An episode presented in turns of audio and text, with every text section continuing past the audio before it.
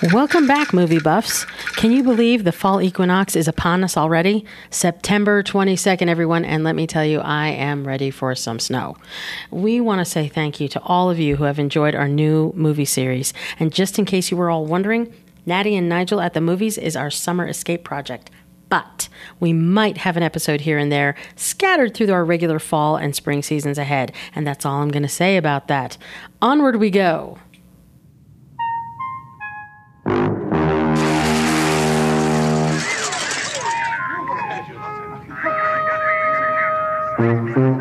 Give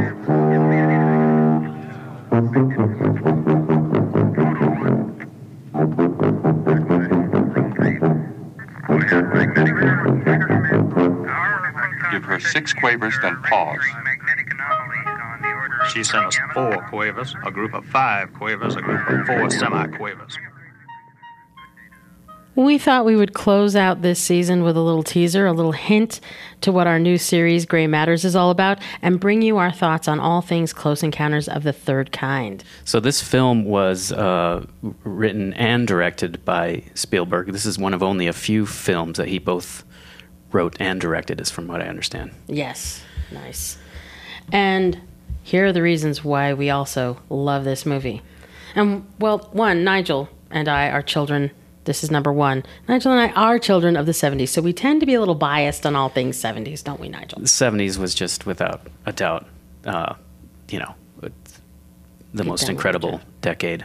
Because we came- jive talking. we we came into the world in the 1970s, 1970s and uh, just hands down, Hell yes. that is the best decade. Yes, it is. It is. and number two, Steven Spielberg is hands down the king of all things fantasy. Three, I don't think many people know that Spielberg based the name of this movie on an actual classification coined by an Ohio University professor's actual classification of UFO phenomena.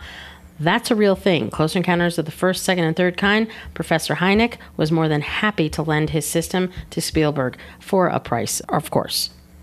And Nigel, were you aware that there is now a fourth kind of encounter?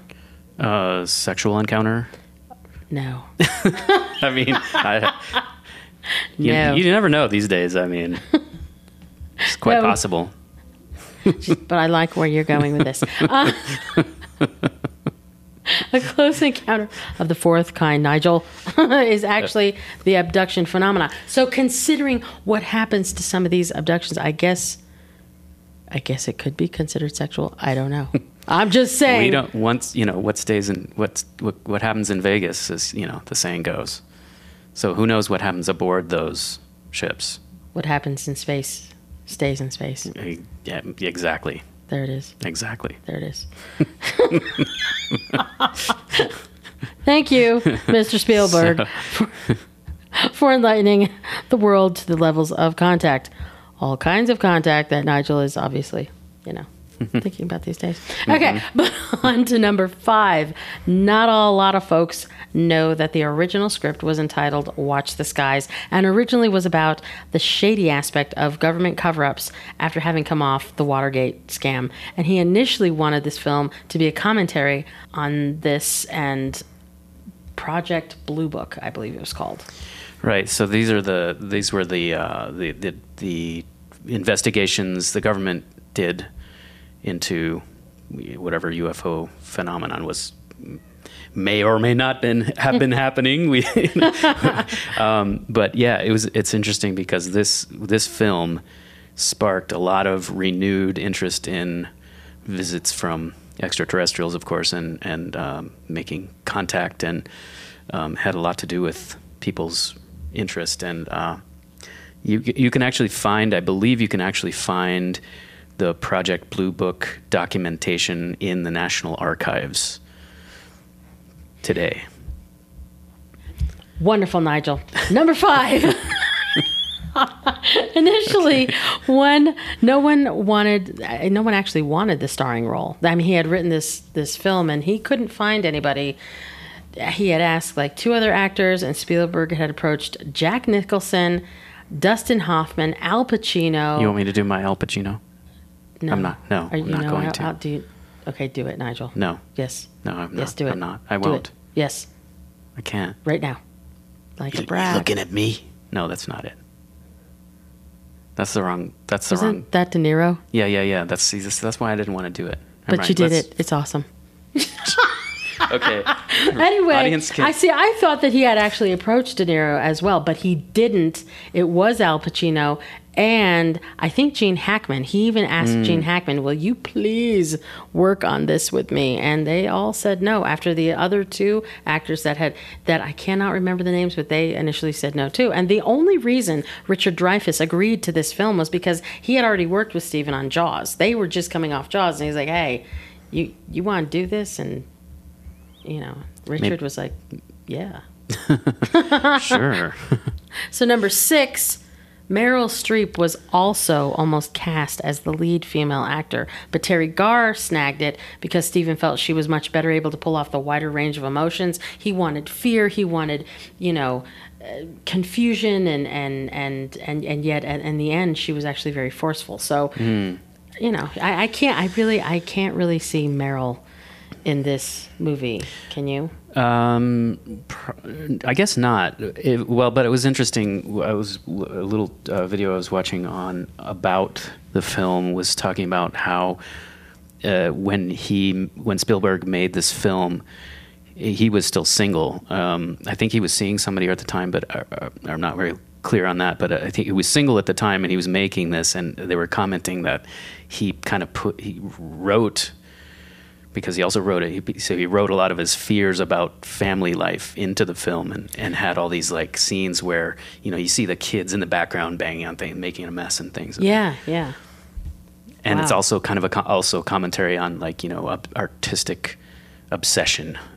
so you know things he was kind of Thinking about getting into. Yeah, working through. right. Well, yeah, because look at look at look at you know, mashed potato monument that everybody calls it. You know, Devil's Tower. Mm-hmm. You know, and Exactly. that's again another tie-in to the, uh, you know the number seven reason why we love this film. The final scene is just a little factoid. It was not filmed on location like everybody thought. Um, I, you know, and I I find that incredible because the the the vastness, the size, the scale of that final scene where you see those those spaceships flying in uh, was actually filmed in an Air Force hangar, like a big airplane hangar, in Mobile, Alabama. Who knew? I Not- didn't. Not not everything happens in Hollywood. No. Yeah. and not everything hap- hap- happens on location. Right. And, and yet, I am still determined, and maybe this is another thing that you and I have to do, but I am still determined to someday see. I mean, I know it's called Devil's Tower, but I call it Mashed Potato Monument. Mashed potato monument, and why not? We need to go. Yeah, We have to go there. I'm there. Okay, great. but beyond all these factoids about this film, Close Encounters of the Third Kind, in my mind, embodies almost all the categories we spoke about throughout this whole uh, movie series, Natty and Nigel at the movies. At the from movies. It, yes, and from it being a cult classic to science fiction to being a film that is not only great to add to your summertime flicks, but chicks and dudes alike loved it. And it, it, just, it just seems to check all the boxes. Mm. Checks all the boxes. Indeed, it does. And you guys, if you have not seen this film, I highly recommend you make it a part of your next date night watch. And Close Encounters of the Third Kind is going to close us out this season. Yeah, um, and thanks so much for being with us uh, for Natty and Nigel at the movies. We'd love to hear your comments on any of these ep- episodes, and uh, you can send us an email, uh, Nigel and Natty at gmail.com, or tag your social media with Nigel and Natty, hashtag Nigel Natty.